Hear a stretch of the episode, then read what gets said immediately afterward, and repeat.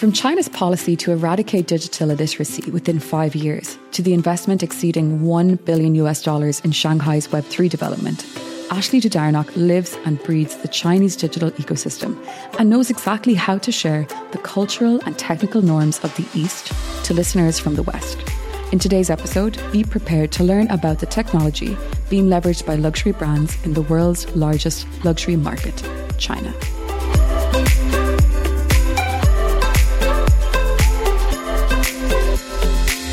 Tech Powered Luxury is proud to be sponsored by Seabody, an Irish based tech powered beauty and wellness brand. Seabody has developed a unique next gen approach to seaweed based skincare and supplements.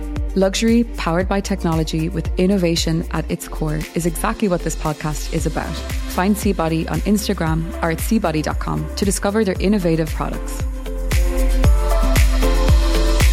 Hello, and welcome to Tech Powered Luxury, your weekly podcast dedicated to the intersection of the luxury and technology industries.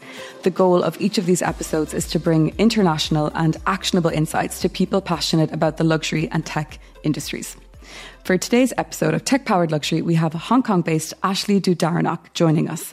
I've been following Ashley on LinkedIn for many years, where she shares daily updates on all things China and tech with incredibly detailed reports and snippets of what day to day life is like in Asia.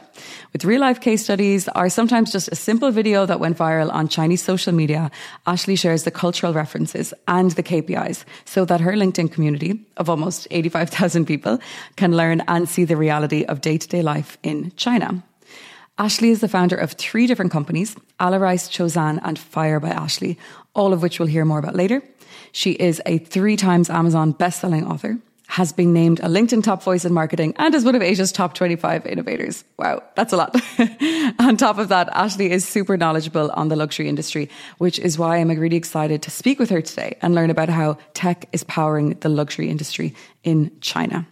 Ashley, welcome. Thank you so much, Ashley. It is such a joy to be here. I'm so happy to have you on the podcast today to share your story and inspire brands, creatives, and the industry insiders on all things China. So, to get started, I would like to ask you who are you and what led you to where you are today? Yeah, well, you've done a phenomenal introduction already, Ashley. And uh, I am essentially a China watcher, um, a serial entrepreneur, as you mentioned, and digital marketing professional with focus on Web3 and uh, a book author. Um, when it comes to what led me where I am today, well, I was born in the um, Far East and very close to actually mainland China border. And when I was 17 years old, I moved to mainland China and I saw this whole country going through digital transformation. And that was the time when social media was born globally you know in 2006 7 8 9 etc and it just took a completely different shape in china. And i felt that you know being interested in marketing and seeing how china is moving with this unprecedented china speed that was a fantastic opportunity to be just you know in the right place in the right time and build the bridges between the west and china.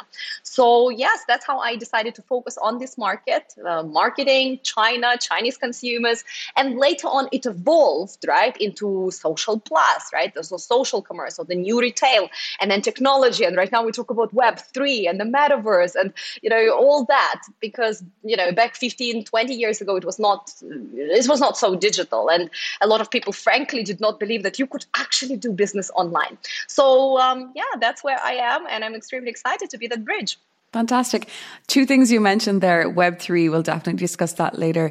And secondly, being that bridge. And I see you as not being just a bridge from offline to offline, but also from, from east to west and vice versa. So that's why we have you here today to take as much of your knowledge as possible on those two areas.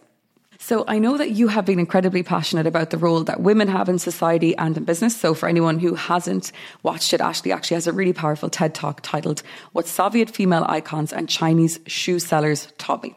So could you please tell us about how you got started? What were the biggest challenges in becoming an industry leader in bridging East and West and when it comes to digital? Um, absolutely.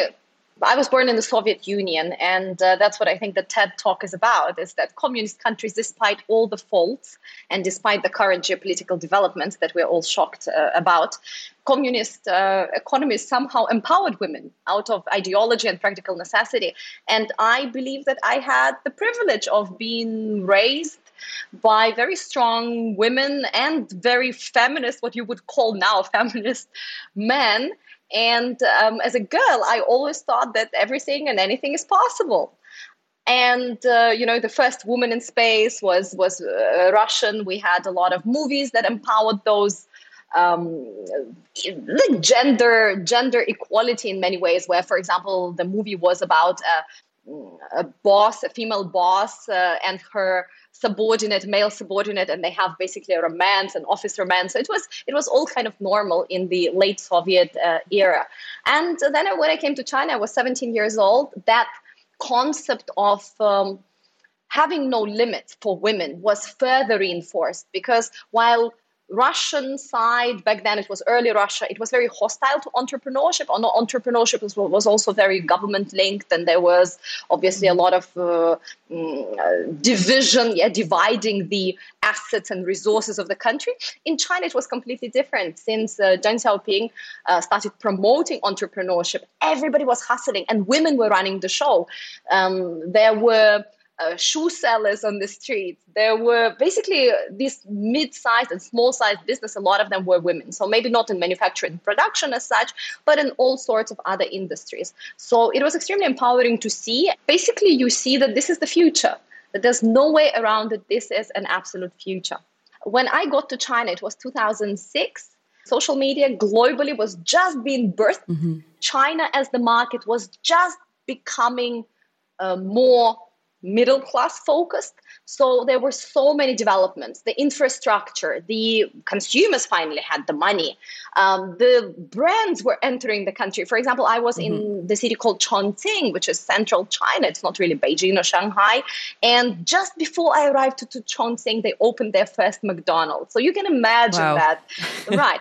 But within a couple of years, within four years, we had it all. We had luxury brands. We had um, you name it, cars bags, uh, luxury accommodation, pools, and whatever else. So that speed was incredible. So basically, two things were happening in China. One is the market itself was very quickly upgrading and becoming more middle class driven. And um, with that, digitalization when it comes to especially social media. And in the early days, Western social platforms were also in the market. So we had Google, we had Facebook, and many other uh, platforms. But Chinese innovated on top of those platforms. So they basically copied what Twitter used to be, plus Facebook, plus whatever else, and then they mm-hmm. build on top of it, and the platforms evolved incredibly. So uh, this is uh, where essentially it uh, took place. So I, de- I decided to, uh, you know, be in China to learn from China and to bring China to the world in terms of helping foreigners to understand this market and work in this market because so many back then were really mm, skeptical whether this is the yeah. right market to sell. They thought, oh, maybe it's like India, you know, in India in the past 15 years, nothing really happened and this is not really the market to sell our products. But it is. It has proven a lot of people wrong. And number two, of course, uh, right now it's a lot of focus on bringing China to the world because despite our differences, there's a lot of things that we can learn from China. And one thing that I think is very admirable when it comes to Chinese traditional culture is no matter how much they disagree with you traditionally, any yes. um, uh, kind of um, uh, let's say army general yeah in ancient china taking over a certain region no matter how much they disagree they can always learn from you so they never lose the ability to learn and when it comes to the west um, let's say brands or some of the headquarters yeah or yeah. Um, other aspects of it it's very sometimes difficult for people to disagree and yet still learn disagree and learn that's something that I think everyone will take away from this podcast today. So, actually, before we dive into further topics, did you already speak Chinese when you arrived in China? So I took a half a year, uh, basically tutoring uh, before I went to China because I knew I'm going to be relocating to China about a year before I actually made the move. So since I was 16, um, I knew that I'm going to go to China, and then I took half a year courses, one on one with a with a uh, Chinese instructor, uh, which was fantastic. But to say the least, it wasn't enough to actually yeah. operate my daily daily life in China. So uh, when I uh, arrived in the country, I could speak some and then I took one year course in uh, Chongqing Normal University to study the language. And uh, within half a year of arriving to China, I passed HSK, which is Hanyu Shuiping Kaoshi. It's like it's like an IELTS for Chinese language. Yes. And uh, that also allowed me to um, enter university and to study business administration and economics together with Chinese students in Chinese. So I did my higher algebra, linear algebra, and higher mathematics in Chinese with Chinese students. Incredible. Wow. Okay. Well, on that note, actually, because this podcast is really about helping people learn, I would love to ask you about your own educational journey and what brought you to where you are today and all the knowledge that you have? I believe that learning is so important. So basically, after people graduate from school or university, very often their learning curve kind of stops, especially if you've already been in a role. Um, let's say you entered a company, you've been in a role for one year or two years. So this learning curve is not as sharp anymore. And this is a huge mistake because the world is evolving so fast and you need to stay on top of um, on top of those developments in order to stay competitive. Remember one thing no matter which company or role you work in, your company is only as competitive as you, each individual, each team member. Um, basically, as, as much as you are competitive in the market. So, in other words, if you go out in the market, would other companies want to hire you for the role that you are doing in company A, right? And you need to continuously upskill yourself. Uh, so, for me, um, the best way to push myself to learn consistently is number one, going into business. Because by default, being in business means you need to learn so many different things about various areas of, of, of leadership, self leadership, team leadership, right? Um, running a business, doing business development, marketing, etc. And the second thing that pushes me to learn continuously is thought leadership, where I am I have made a conscious commitment and decision to continue sharing my knowledge with a broader network in order to make other people's life easier. And as yeah. I've made that commitment and a public one, um, and I have a community that you know kind of expect this content by now it forces me to learn. Even if i don't mm-hmm. feel like it i know that every day the content needs to come out. Every day i need to um, essentially uh, talk about something. So it pushes uh, you to develop. And uh, another very crucial way to uh, look at your growth is working on your mindset. Because if something especially for entrepreneurs but i think it is true for anyone and everyone if something is not working in your business, or if you are not a business owner in your life, then you need to work on yourself first. Because your business will not outperform the mindset of the founder. And working on yourself, it means working on your energy levels, working on your the way you think. Your, is it positive or negative thoughts? Are you a calculated optimist? Are you again the person with the highest energy in the room? Um, all these kind of soft skills, but they are the hardest skills you can find out there. So for me, mm-hmm. uh, in my learning journey, a lot of focus was on getting my mindset to the next level, um, studying psychology, uh, going through tons of online courses, and basically going and getting them. Fantastic. It sounds like, Ashley, you're not only a lifelong learner, but you're also a holistic learner. So it's it's all elements and I think that's really important especially in business because you're going to be constantly faced with challenges and also change. And it seems like your approach to tackling change is actually being on top of it and sharing about the change, which I really like. And having, um, yeah, made that commitment, a public one, like you said, people do expect the updates from you. Every time I go to LinkedIn, I wonder, what is Ashley going to share today? And what am I going to learn? Because every time you're sharing something, absolutely, I learn something, which is amazing. So thank you for talking us through your, your educational journey, which I think is not only a learning one, but also a teaching one. Um, so we know you have an incredible wealth of knowledge when it comes to digital marketing and the tech infrastructure, particularly in China. So perhaps most importantly, you understand the culture because you cannot adapt a marketing strategy from the West to the East without understanding the culture. So maybe if you could talk to us about how the culture in modern China has shifted and allowed the country to be the single most important one for the luxury industry. So when it comes to cultural shifts in China, it is impossible to generalize it and summarize it in, you know, 10 minutes because it's been a tectonic shift. It's, it's huge. Um, China is not uh, a small country. It's huge geographically, population wise. There are tons of subcultures. You know, people in Guangdong think completely differently than people, uh, let's say, in Beijing. Um, the north of China has about 20 to 30% of the country's wealth and also country's population. So the south of China is a lot wealthier. So there's tons of regional differences and again, differences in circumstances of different, um, of different, um, I don't know, minorities. Um, so if we need to generalize, I would say that China has definitely become um, a lot more self aware. Um, they have become a lot more wealthy and um, um, with it confident. But at the same time, as always, it comes with some uh, challenges, of course. Mm-hmm. Um, when it comes specifically to luxury, because again, it's very difficult to talk in general. But when it comes to luxury in particular, a lot of uh, you know observers out there think that oh china came from you know oh there was this cultural revolution and people were uh, pursuing simple lives and then suddenly they became a bit wealthier and now they want all this luxury to kind of counter the hardships that mm. they had uh, 60 70 years back which is not true because china for uh, centuries and even thousands of years they were they, they, they really had this you know, culture and focus and most importantly appreciation when it comes to craftsmanship and hence mm-hmm. luxury. And um, uh, why do we have uh, you know silk uh, beautiful silk outfits or the china or uh, even the chinese cuisine? It's one of the most um, plentiful cuisines in the world because they recorded recipes thousands of years before anybody else wrote the first cookbook in the West, right? So yes. uh, China had this focus on uh, uh, luxury and appreciated craftsmanship long before the Cultural Revolution.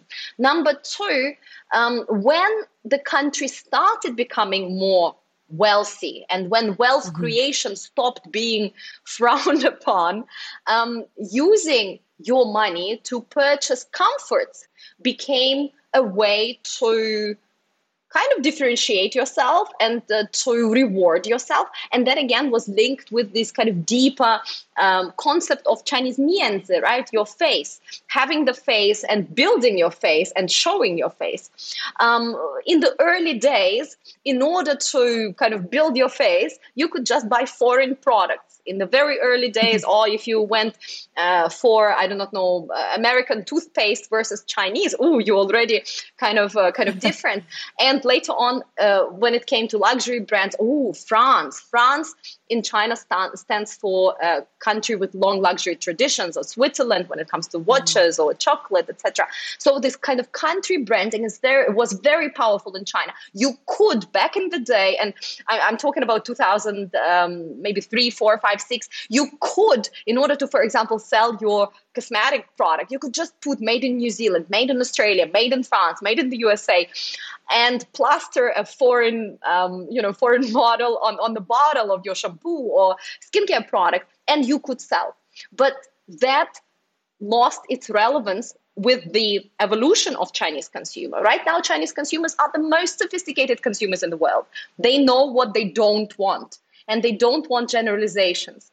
They want um, they, they, they, want the brand to uh, speak with them, to appeal with them. They want high quality, they want good prices. If they are willing to pay a lot of money, like basically high mm-hmm. luxury, then they want it to be super exclusive. They focus on, you know, um, service a lot. And right now, like the next evolution after that, that has just begun, is luxury becomes sort of not similar, not equivalent, not not not equal to sustainability, but very close to that. So if I buy a luxury product, likely it's gonna last, and if it's gonna last, you know, it's going to have less impact on the environment, etc. So there's been a huge, huge uh, change, and these evolution steps are, are enormous. Uh, today, for example, China's middle class is the largest in the world. It's more than um, 109, I believe, million people and growing. Um, and when it comes to luxury consumers, if we're looking also at some numbers, right? And when it comes to luxury consumers uh, in China, they are very young. More than 50% of them are uh, born after 1990. Wow. So they are not yet 30, basically two years old. Yeah. Um, and uh, yeah, and and actually 40% of total luxury spend in China, which is also I think very unique for this market. 40% of total luxury sales in China are spent by heavy spending consumers, those that annually buy products for about 47,000 US dollars.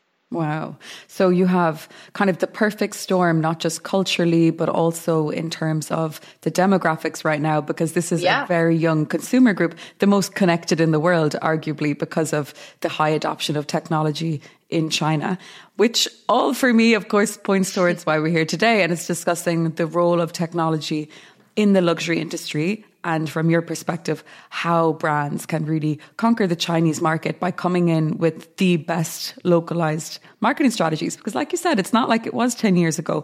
Now, the Chinese luxury consumer is the most sophisticated. They have the most information at their fingertips. They have all of the, um, the niche apps that we haven't even really heard of in the West for helping them find, locate, and, you know, really look at the pricing of what they're going to purchase. So, for brands listening today who perhaps have never engaged with the Chinese market but are interested in having a successful Chinese New Year activation, which is really just around the corner, what would your advice be to just get started?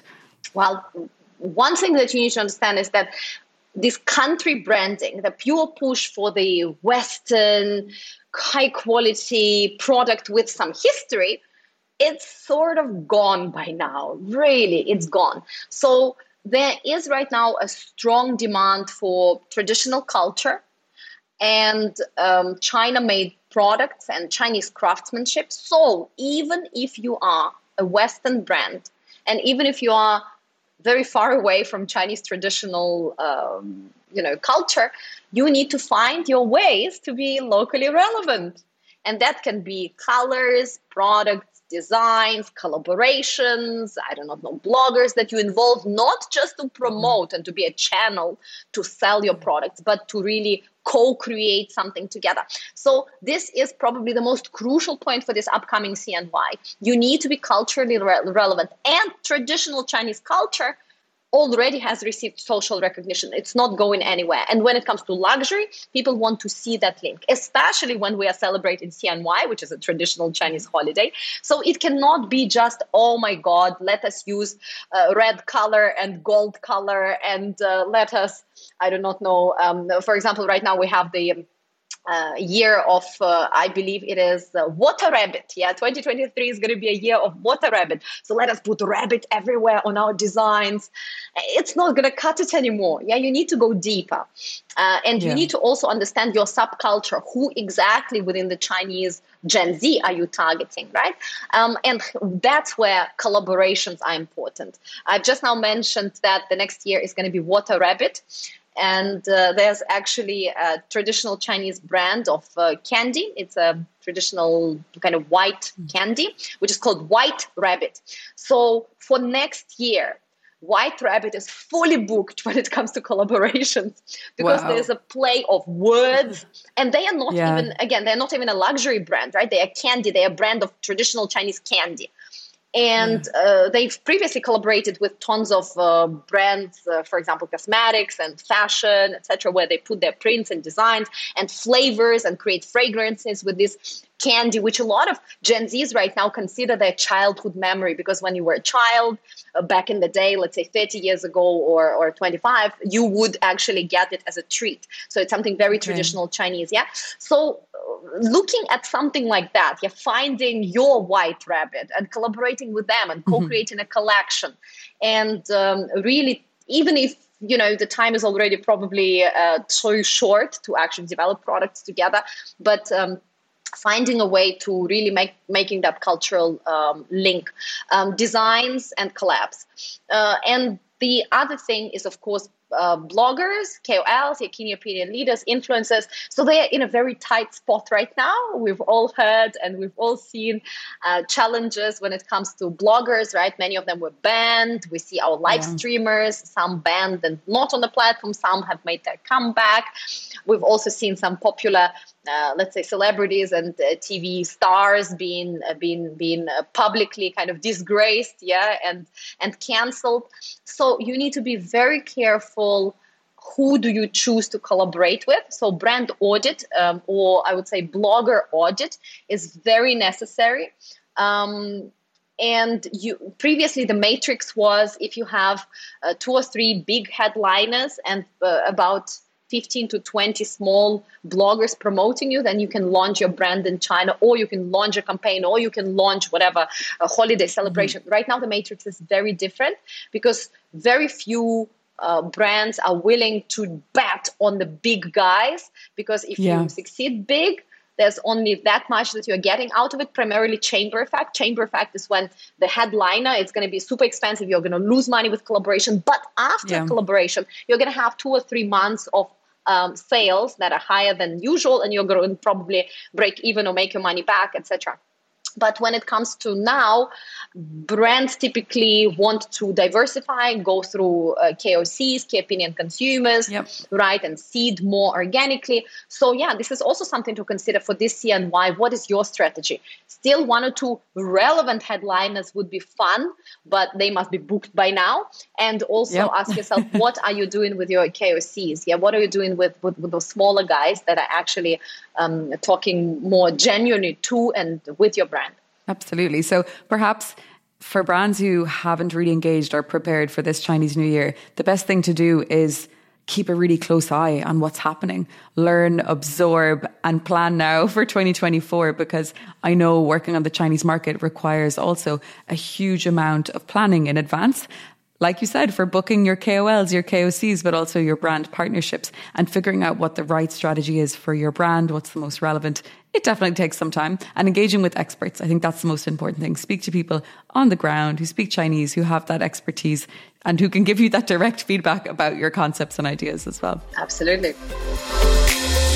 Tech powered luxury sponsor Seabody uses state of the art blue biotechnologies and marine biodiscovery. Seabody includes the most potent and closest to nature molecules in their ranges of skincare and supplements. You can discover more about Seabody on Instagram or at seabody.com. You mentioned it at the very beginning, and I said we were going to touch back on the topic when it comes to Web3 and reaching those Gen Z Chinese consumers. China has been leading the way, and it is actually the only market where the male and female ratio of gamers is almost equal. So you have lots of different factors in there making it a very interesting place. Do you see any brands really succeeding in engaging with Web3 in China? And what advice would you give to industry insiders looking to get started in Web3 for the Chinese market? Yeah. So when it comes to Web three, there's uh, I think first we need to define what it means because just like the metaverse, you know, it suddenly became a buzzword, and people are using it uh, in all sorts of ways. So when it comes to Web three, uh, ultimately it's the concept of the next evolution of the internet, right? Which combines decentralization, blockchain, and token based economies, and it's all kind of digital world. Some people also put in, as you said, ACG, anime, comics, games, uh, metaverse, which is extended reality, etc., all in this Web3 future. So we're going to talk about this broader Web3, right, which includes ACG, which includes metaverse, which includes this kind of digital version of reality. Um, so China is, at this moment, the country which has implemented Web3 most in the world. Mm-hmm it's not about the concepts it's about the scale of implementation yeah. and there's a variety of reasons for that first of all digitalization is china's national strategy and if you want to know what is the uh, national strategy of China, you look at their five year plans. Yeah, so it's very clear what are we going to do. And yeah. actually, Web3 digitalization and also eradicating digital illiteracy is on China's agenda. And every time they say these are our goals, they are going to reach them. And very often, not even within five years, but within three or four. So uh, it is a national policy. National policy means uh, the government is pushing it down to local. So central government pushes it down to local government, and local governments in China, like provincial and city governments, they compete with each other for the budget. So they have very strict KPIs, very similar to Singapore uh, model, where they have very strict KPIs in the government to attract talent, companies, da da da da da. So they give incentives to businesses, um, and uh, they collaborate with tech giants. So another thing that China has, which is very unique, why they are able to move into Web three so fast, is because they have tech giants that are mm-hmm. rather complete yeah so it's not just oh some tech giant that runs a social media network but yeah. they have their retail, they have their um, social media, they have their entertainment branch, they have their payment systems, and tons and tons of other things, and very strong data analytic centers. Um, so tech giants, mm, including Baba, including Tencent, Meituan, including obviously ByteDance, etc., are able to also implement that. And they are buying companies. They're investing obviously themselves to develop that. Um, another thing that makes China quite unique here is that sheer scale of population. I mean, there's 1.44 billion people and majority of adult population vast majority is online and not just online as consumers of content and information mm-hmm. and services, but also as somebody who actively participates in trade, meaning they sell their services, products, um, including yeah. I don't know farmers in Guilin and and you know and, uh, and and a person selling underwear from her online store in in Shanghai. So. Um, all that makes China kind of unique here. Plus, there's cheap manufacturing, right? Plus, yeah. there's this speed of innovation so say having said all that i would like to um, highlight that at this moment the real true web3 economy has not yet been built anywhere so it is in the process of being built. And in china it's being built in a very different way compared to the rest of the world.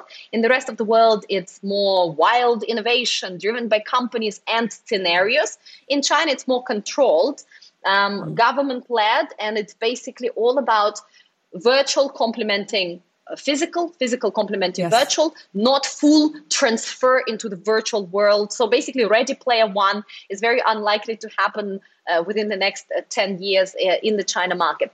Um, when it comes to, for example, metaverse, right? It's, it's one of the examples. Mm, uh, in the West, uh, many companies are building scenario driven um, silos where you can, for example, come in and uh, participate in an expo through this virtual setup or a concert. In China, right now, today, the focus is on building the clones of cities, city clones, like a clone of Shanghai, a clone of Shenzhen, and then populate it with businesses and then bring people in there to work, to shop, to game, to have fun. So it's a very different route. Yeah. So when you, um, your, your, because your question was, it was a very long introduction, but your question was, um, what about, you know, some of the brands that are doing really well when it comes to Web3? Yeah. I don't think that brands are currently in position to participate in something that's not yet been built. Of course, there are brands like McDonald's, right? Like uh, we had L'Oreal doing great things when they launched their NFTs and they created a game. Yep.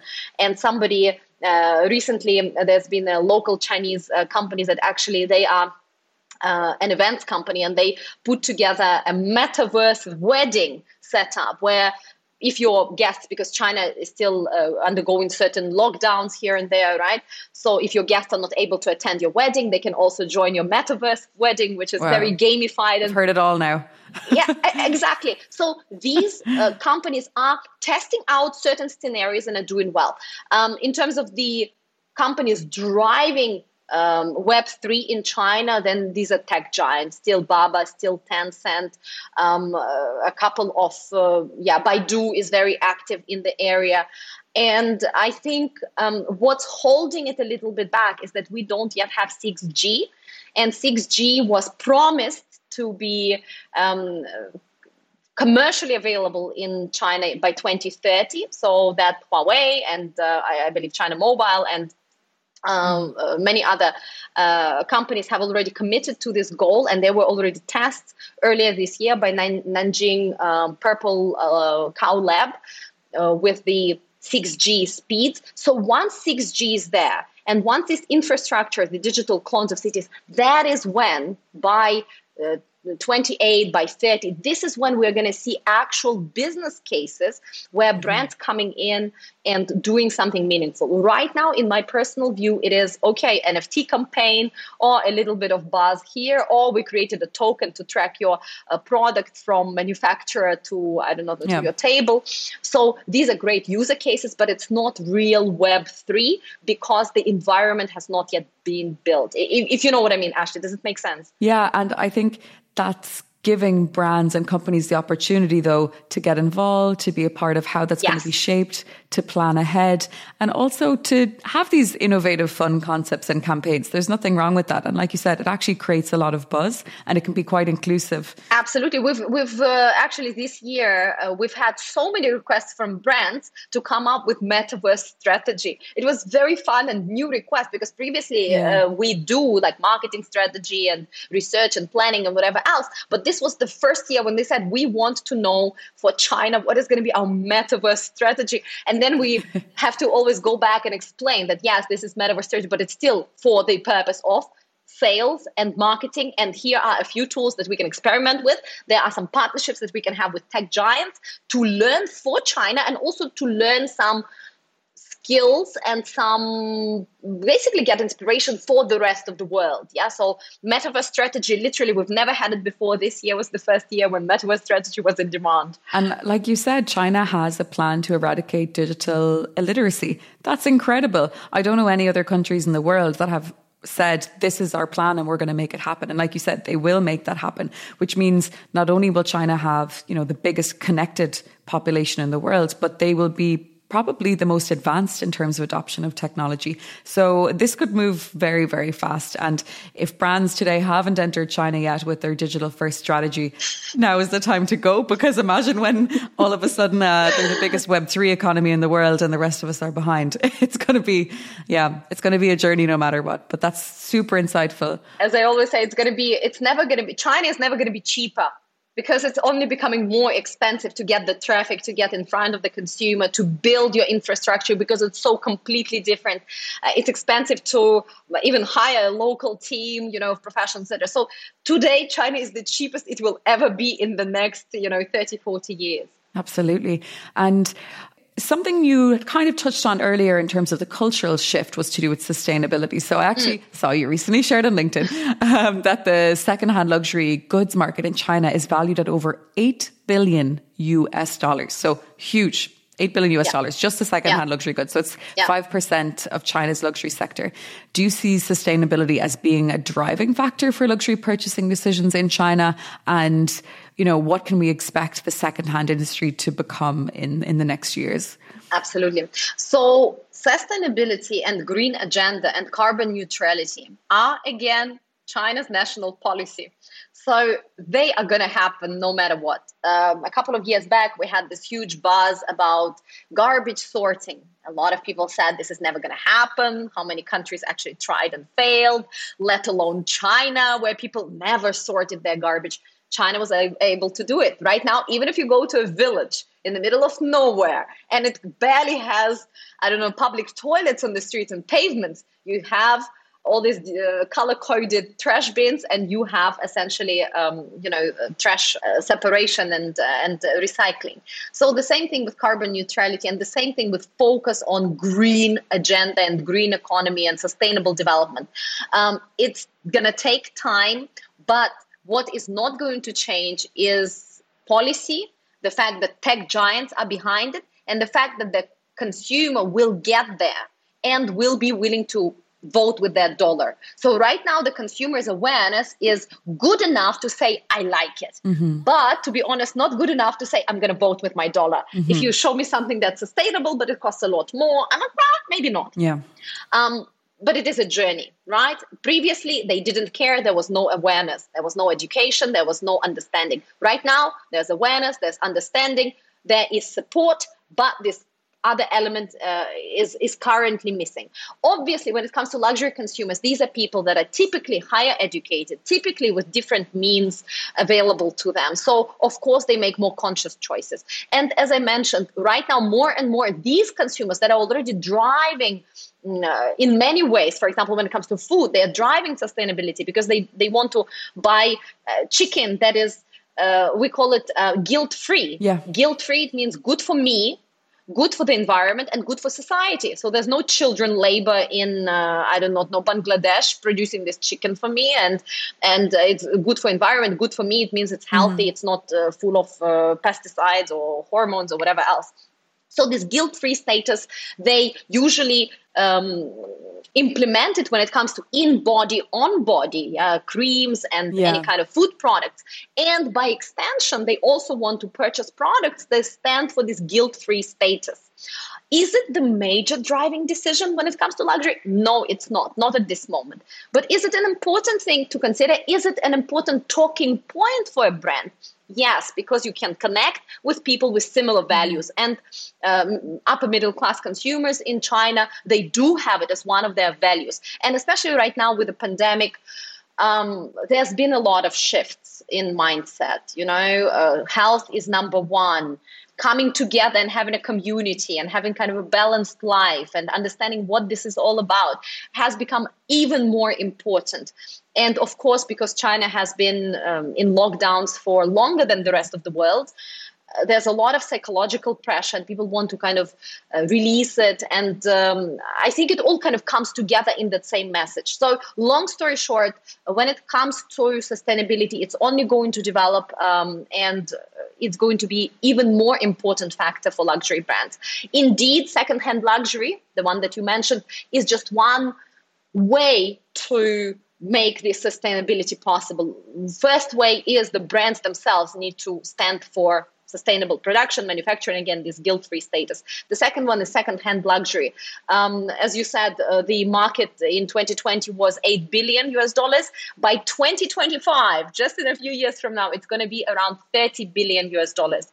A lot more than back in 2020. Wow. Yes. And second hand luxury it's not only about sustainability. Secondhand luxury is also because it's a bit cheaper. So um, aspirational consumers can also try it out. It's also because it's very stylish and people are impacted and influenced a lot by a variety of cultures from, let's say, Korea or Taiwan uh, or Japan, even yeah, where you can mix and match and create this unique style that nobody actually has. So it has this coolness factor, it has this yeah. fashion factor, lifestyle, plus sustainability plus the fact that it is actually luxury and you're wearing a piece of history. So it all kind, kind of comes together but i do believe in secondhand luxury market in china as well as well as the luxury market. Uh, it's not going anywhere because premiumization of everything is only going to continue. Yeah. Really interesting. Premiumization of everything.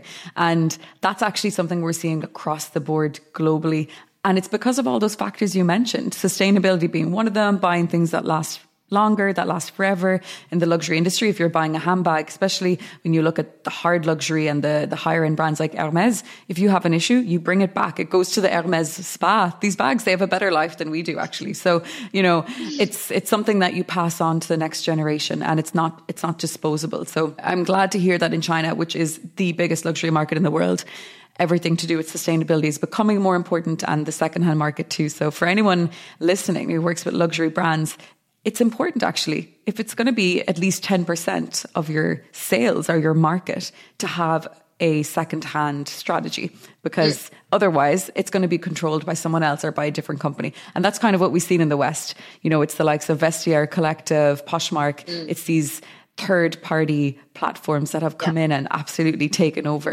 uh, everything to do with the secondhand market, which it's interesting to see. And these companies are expanding into into Asia right now. So these companies yes. that you're mentioning, they're expanding into Asia, including uh, looking into China.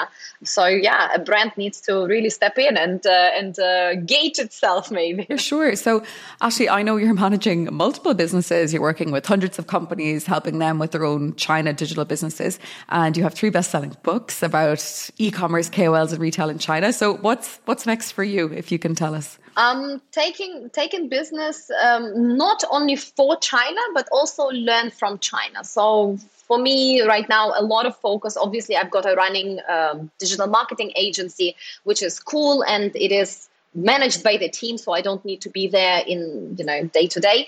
Um, the other side of business, yeah, ChoZan, while it used to focus on okay trainings for China, how to make sure marketing teams, how to make sure live streaming is done better, etc.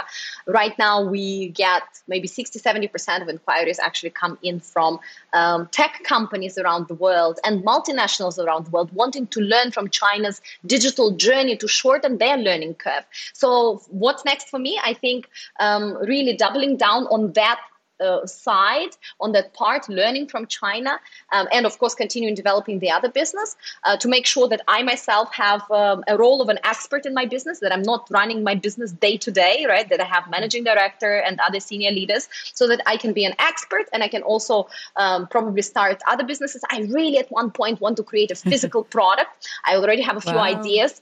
Yeah, so it's, it's really cool to be in consulting. It's really cool to be in marketing. It's really cool to be, you know, in this digital space. But at the same time, at one point, you want something physical, something you can grab, yeah. you know, uh, so, something other people can enjoy. Um, so yeah, I, I, think I would definitely in the next couple of years be very interested to starting something uh, physical and mm-hmm. uh, yes, and enjoying life. I'm recently into a lot of uh, kind of Gen Z, uh, new generation um, hobbies so like k-pop and comics and all others i believe it's very Amazing. very important to stay relevant and to stay young. And we stop being being young the moment we stop enjoying current things. So i want to make mm. sure that i have the time and opportunity to enjoy the current things and uh, you know go to korea for a month and learn k-pop dancing. I love it. I mean you mentioned at the beginning energy protecting your energy having high energy is really important. You have the highest energy energy. Anyone listening today, this is going to be like their, their morning coffee, but also their morning newspaper from all the learning. So thank you for that. Um, but yeah, Ashley, thank you for sharing your incredible knowledge actually in general this morning and for giving us, I think, the best possible masterclass and deep dive into culture in China more than anything, that's what I've taken away from today. It's actually really understanding not just the overall culture, the subcultures, the regional cultures. It's it's actually really key. So to finish our podcast episode today, I have one last question for you, and that is, what is the one skill that you would recommend industry insiders start working on today? Live streaming. I think no matter what business you are in, no matter what your role is, if you're not comfortable on camera, if you're not comfortable talking, entertaining, selling online to camera, two way with consumer, you're going to be in trouble.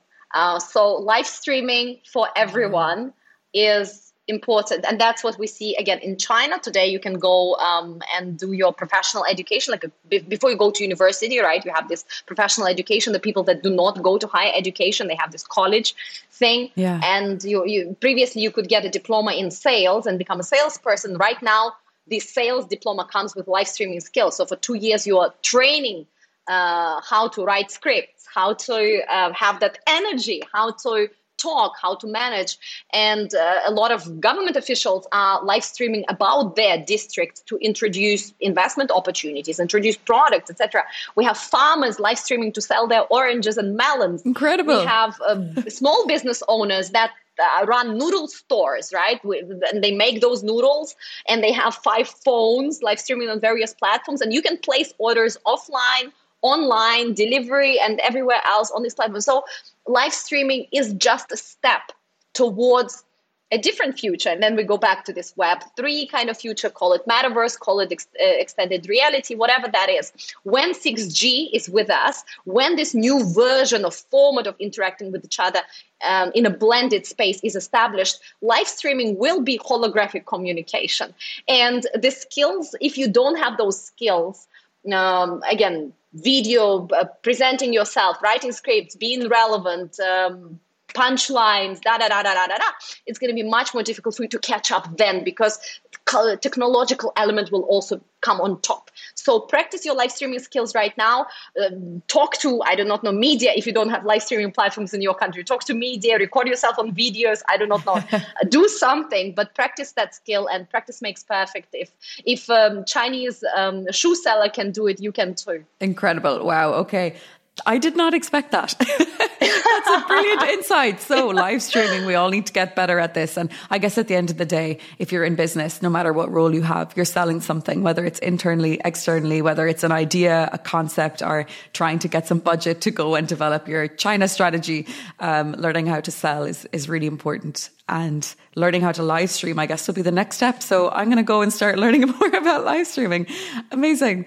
Ashley, thank you so much. Have a fantastic day and week and good luck with this upcoming Chinese New Year. I'll be looking at everything that you're sharing. And for anyone who wants to learn more, follow Ashley on LinkedIn. It's Ashley Dudarenok, and she's sharing every day super rich insights for uh, upskilling, I think, the whole world on everything to do with China and the digital ecosystem. Thank you so much, Ashley. Very grateful to be here. And let's go get them, guys. Woohoo! Yes.